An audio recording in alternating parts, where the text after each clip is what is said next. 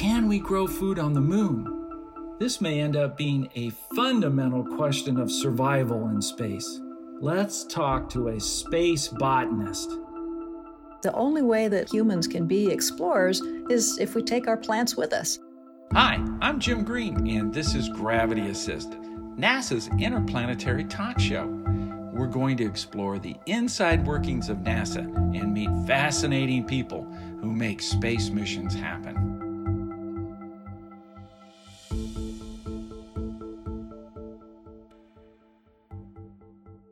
I'm here with Dr. Anna-Lisa Paul, and she is the professor of horticultural sciences at the University of Florida's Institute for Food and Agricultural Sciences.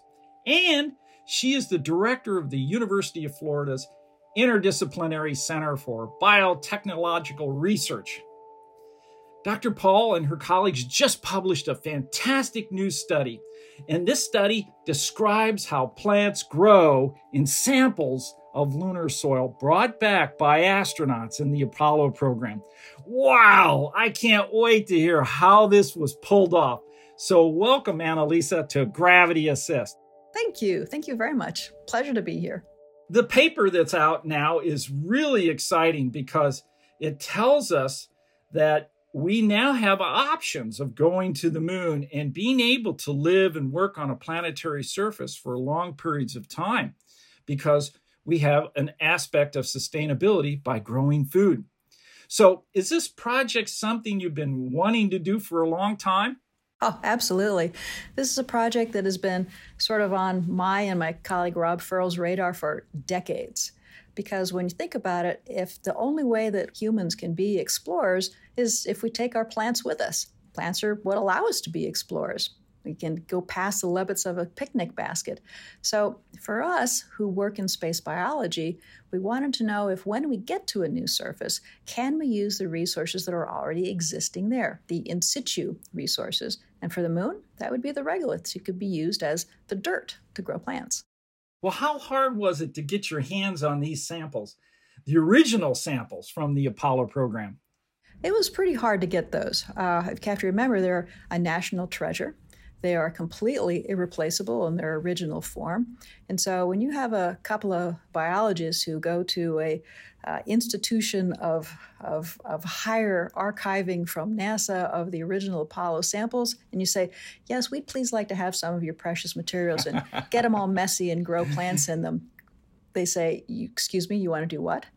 And so it took 3 different iterations of proposals, which also include a ton of background information and tests with lunar simulants, before we could convince the powers that be that, yes, we'll take good care of them. We're good representatives of what science can be done, and they let us have some. In fact, they let us have 12 grams. 12 grams. I know that doesn't sound a lot. Well, what's really amazing to me when we think about plants growing in regolith is what regolith is. You know, it's really ground up rock that comes from impacts over and over, billions of years of impacts on the moon, blasting everything apart. And when you look at the regolith, this ground up rock in a microscope, it's got all these shards. It's very sharp, which is one of the reasons why we're worried about this regolith when humans walk around in spacesuits getting into their lungs. And so the concept that we could actually grow plants in it was really amazing. So tell us about these lunar samples. Did they come from one location or many locations? So the samples actually came from 3 locations, from Apollo 11, Apollo 12, and Apollo 17. And so the 3 sites that the astronauts worked on had different characteristics. All of the materials are what are called basaltic, and so most of them were sort of ground up basalt lava kind of materials. But each of the sites were exposed to the surface for different periods of time. And what that means is that the regolith has what's called different levels of maturity. And so the regolith in the Apollo 11 site, for instance, was more mature. That means that it's been exposed to the cosmic wind for longer. So it has the particles are smaller, the edges are sharper. The Apollo 17 samples were particularly interesting in that it The type we got was actually a compendium of materials from all over the site, because it was the dirt, if you will, that got caught underneath the bumper on the lunar rover. And as they were leaving, Harrish and Schmidt said, "Wow, there's a whole bunch of stuff here. Let's not let that go to waste." And he dumped it all into a bag, and it came back to Earth for us eventually. Wow, that's fantastic. So tell me about the experiment. If you only had a little bit from each of these sites, how are you going to really grow plants in them?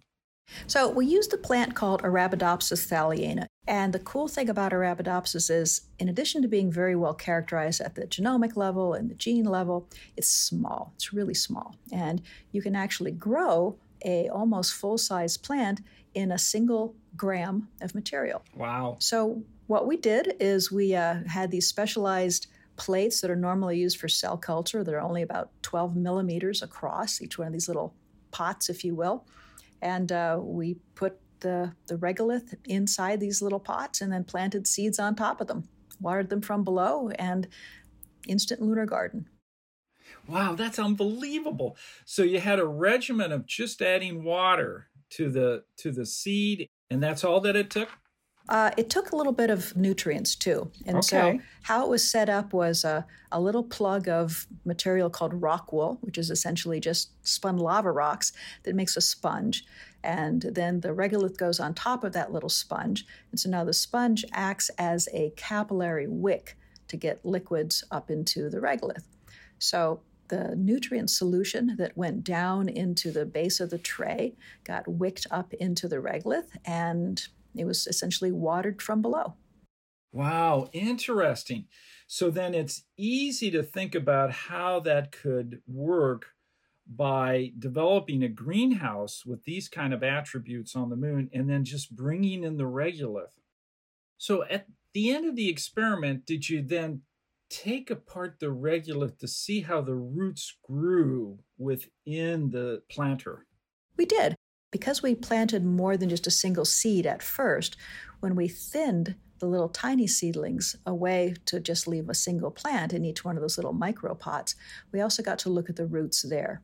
And so we could see that the plants that were growing in the simulant, that's called this JSC-1A, it's a type of volcanic ash that's mined on Earth, that's what we use as our control, compared to the lunar regolith, The JSC-1 simulants were nice and long and tapered and looked very healthy, but the roots that were growing in the regolith were kind of crunched up and they weren't quite as healthy looking. Nonetheless, once they grew, you could get decent looking plants growing in the regolith, and just to look at them with your eye, they'd look a little smaller than the ones in the controls. But the real key was when you ground them up and you look at what genes were being expressed. Now, as you said, you use simulant, which means we think we've been able to develop a process that can make lunar-like regolith without bringing it from the moon. But as you said already, there's some differences between that simulant and what the real regolith looks like. But that's an important control factor. It also helps us figure out if we're making those simulants correctly or not. Yep. So what did you find out? So when you take a look at the controls, and I have to say that any experiment is only as good as your control, right? Right. And so the control material really did look a lot like the lunar regolith. It behaved a lot like the lunar regolith in the way it absorbed water and the way it kind of just settled into the pots and everything.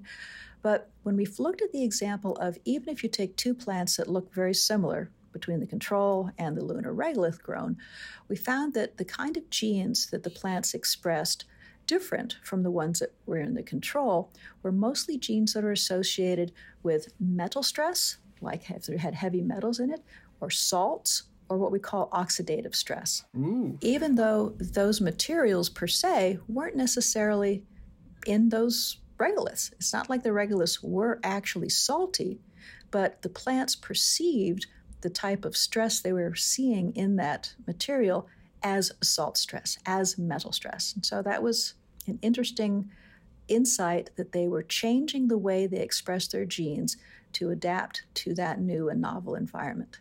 Ooh, so this is really critical to understand, because once you understand that, there may be processes and procedures that you could do that alleviate that plant stress, that allows them on the real example, on the moon in a greenhouse, to then really flourish better than even what you did in the laboratory.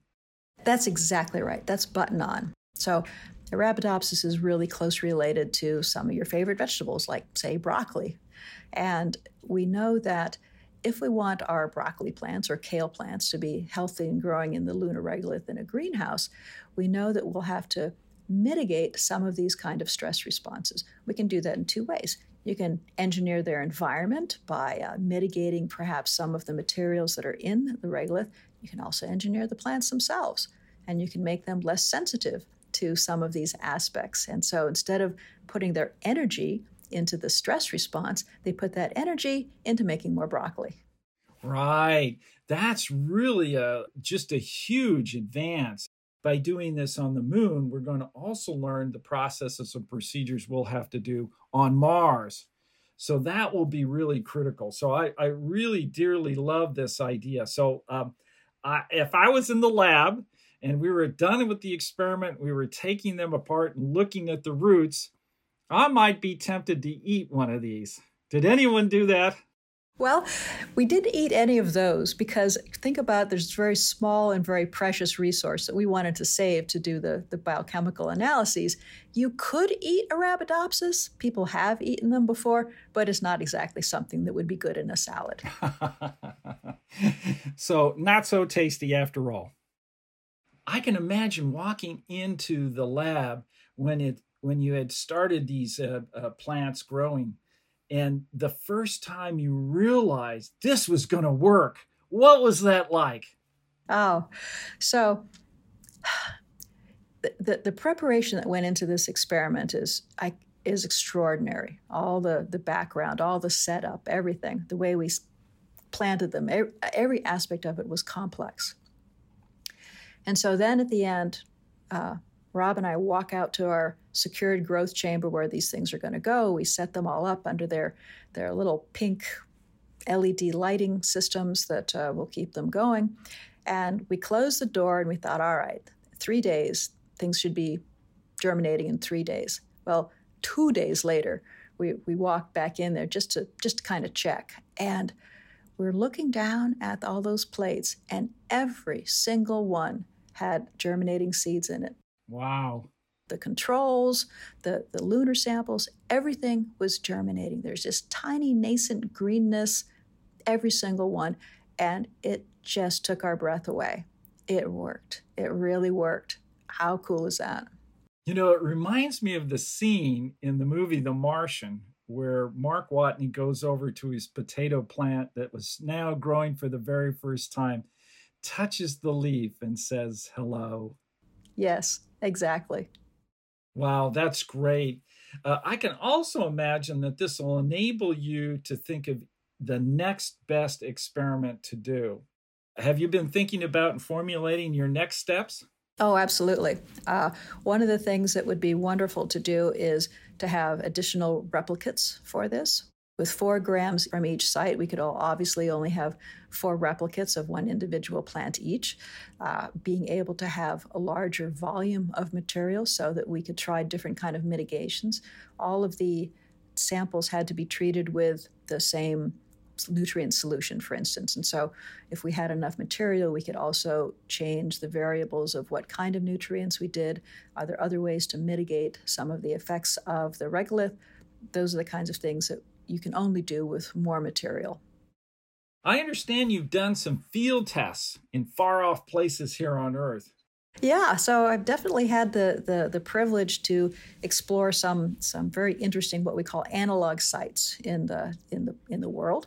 The first step was Rob Ferl and I went to the far north Canadian Arctic at an old impact site called the Haughton Crater on Devon Island. And one of the reasons why we went to Devon Island was to practice utilizing in situ resources in a greenhouse that was growing there.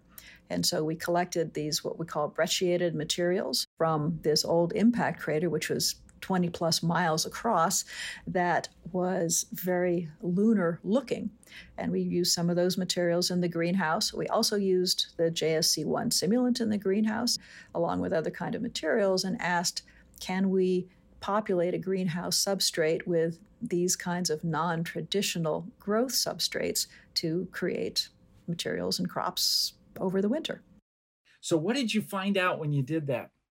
Well, we find that they actually like growing in the JSC-1 simulant a little better than they liked growing in the brecciated material as we dug out of the crater.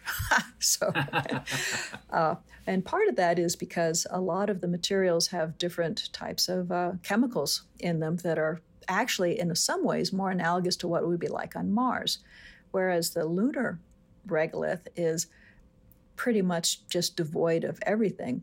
The Martian regolith looks to be, although no one has brought me back yet, looks to be high in, say, perchlorates and other kind of reactive chemicals that would have to be, again, ameliorated before you could grow plants in it. But you have to be able to use the materials from where you land. So on the moon, I imagine we're going to have a greenhouse, but can we really grow these out in the vacuum of space? Well, they would have to have a greenhouse, just like a human would have to have a greenhouse, because there's no atmosphere on the surface of the moon. So all of the plant growth would be being carried on in some kind of greenhouse or other sort of enclosed habitat, along with its attending humans. Well, you know, another part about that I like is the fact that these plants, as they grow, will smell wonderful. And you get not only the green of the plant, you also get the smells, and it's got to remind astronauts of home.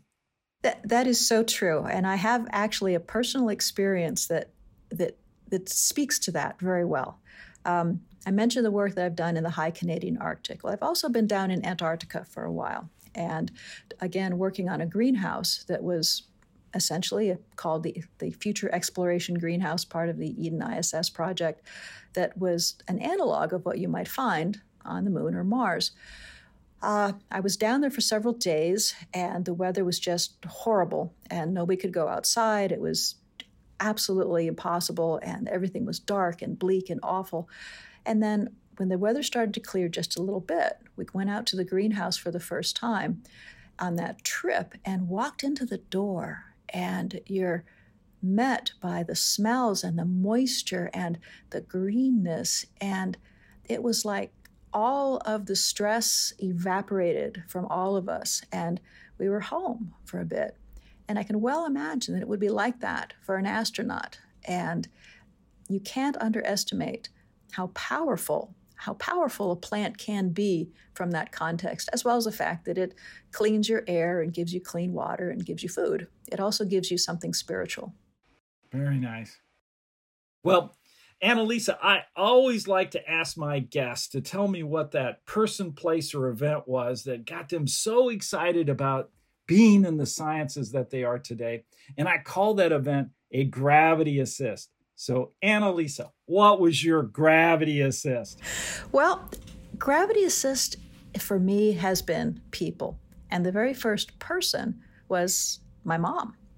And I can remember quite keenly as a little kid asking my mother about how something worked, and she would say, I don't know, let's find out. And so it was always this journey of discovery. I would be given science books as a small kid, even though I couldn't quite read them at that level, and we'd go through as a family trying to figure out how to do the kind of experiments we could do in the backyard. And I got really interested in plants, because plants were the only things that were taking the energy that comes into the planet and turning it into stuff that we needed. So as I got older and started wondering about how plants work, it kept taking me one step after another until I decided I'd like to understand how plants respond to novel environments. And the most novel environment out there is space. Wow, fantastic. That's a wonderful environment to be in, where you can work with your parents on a journey of discovery and then realize how you can make a wonderful career out of it. So thanks so much for telling us about this really fundamental and exciting research. I'm pretty lucky. Thanks. You're very, very welcome. Well, next time we're going to talk to a researcher at the Kennedy Space Center who also works on growing plants in space. But in this case, it's all about astronauts growing them on the space station. You won't want to miss that. I'm Jim Green, and this is your Gravity Assist.